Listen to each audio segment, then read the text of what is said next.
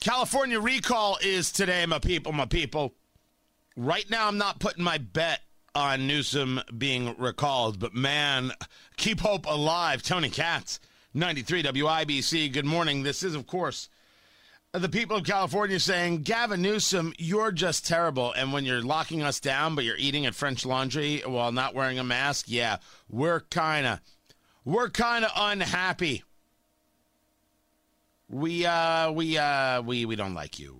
You you you need to go. You need to be gone. You need to leave. And so they started the recall. So there's two votes that take place today. The first one is do you want Gavin Newsom gone? If 50% plus 1 says yes, he's out of office. Then the follow up is, well, who do you want to replace him?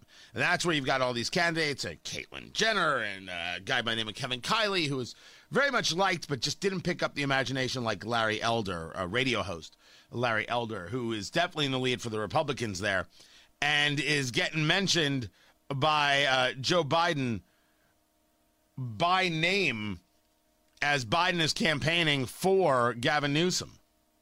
This year, the leading Republican running for governor is a uh, the closest thing to a Trump clone that I've ever seen in your state. No, I really mean it. And uh, he's leading the other team.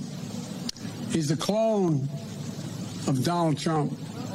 Can you imagine him being governor of this state? State would probably be better off. I mean, the country would be better off if he was still the president. We all know it. Stop it. Don't, don't. We'd all be better off, and you know it. Yeah, we'd have some mean tweets. That that would that would be it. That would be all. I, I, love when people lie and they know they're lying and they're looking around like, yeah, you know, I'm lying, but I have to because, you know, if I don't, my friends may not talk to me anymore, which of course means they're just wonderful friends.